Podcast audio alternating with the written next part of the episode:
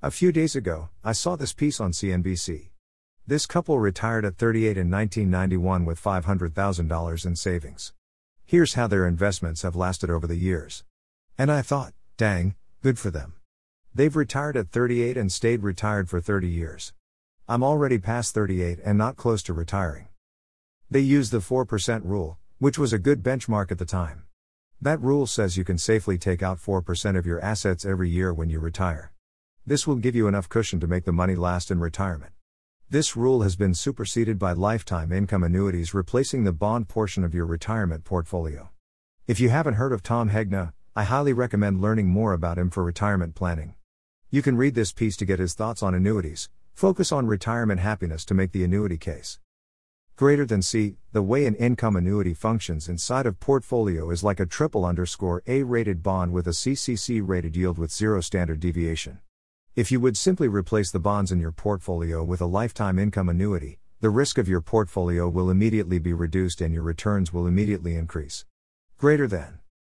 Greater than Tom Hegna, focus on retirement happiness to make the annuity case. Most have a bad impression of income annuities. They can be complicated, but the underlying premise is sound. People with lifetime income live longer, live healthier, have less stress, and enjoy their retirements more. They are not afraid of spending their retirement assets, because they know they'll get a paycheck, every month, every year. Our goal is to retire early, and eventually kick off income annuities to cover our basic needs. Back to the CNBC piece. I thought, well, how much will we need to retire? I created a retirement income calculator for that purpose. That CNBC piece sparked an idea.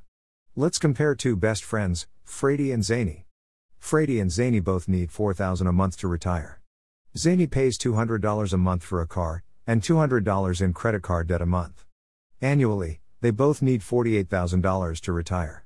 If we divide $48,000 by 4%, that gets us to $1.2 million in assets needed to retire.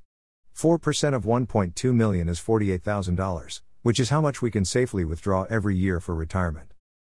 Frady Zany retirement income needed $4,000 for Frady $4,000 for Zany yearly retirement income needed $48,000 for Frady $48,000 for Zany assets needed to retire, multiply by 25 times, or divide by 4% $1,200,000 for Frady $1,200,000 for Zany. Frady and Zany both need $1.2 million to retire. Zany had a zany idea, of course. Zany said, What would happen if I paid off my car and got rid of my credit card debt? Frady said, I'm comfortable, I like switching cars every three years, and I'm okay with my credit card debt. Why bother, Zany? Zany decided to press ahead. Frady Zany retirement income needed $4,000 for Frady $3,600 for Zany yearly retirement income needed $48,000 for Frady $43,200 for Zany assets needed to retire, multiply by 25 times, or divide by 4% $1,200,000 for Frady $1,080,000 for Zany. Zany put in the work, reduced her debt, and now needs $120,000 less to retire, and can retire sooner. Zany decided to pay off her car, and work towards paying off her credit card debt. After three years, she was debt free outside her mortgage. Congrats, Zany. When Zany ran the numbers again, she realized she only needed $3,600 a month to retire, or $43,200 every year. Her reduced retirement needs meant she only needed $1,080,000 to retire, or $120,000 less than Frady, who lived up to his name of being afraid of change.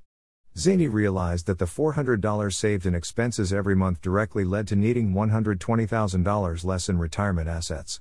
That means every $1 in monthly expense Zany saved led to $300 reduction in needed retirement assets. What a bargain, thought Zany. I need less money to retire, less years for the money to grow, accumulate less junk, and I can retire sooner. What a win. Frady saw Zany's numbers and started putting together his own expense reduction plan. The moral of the story Don't underestimate the power of reducing $1 on your expenses and future well being. The equivalent is about $300 extra needed in retirement assets. Either save the $1 in expense or increase your income by $1 a month. For most of us, it's easier and more satisfying to increase our income than to reduce our expenses. If you do decide to make more income, start investing early to help make that $1 grow into $300.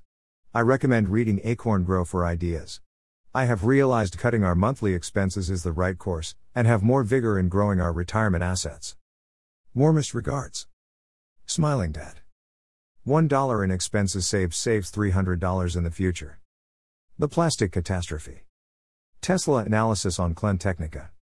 Make your F tires last longer.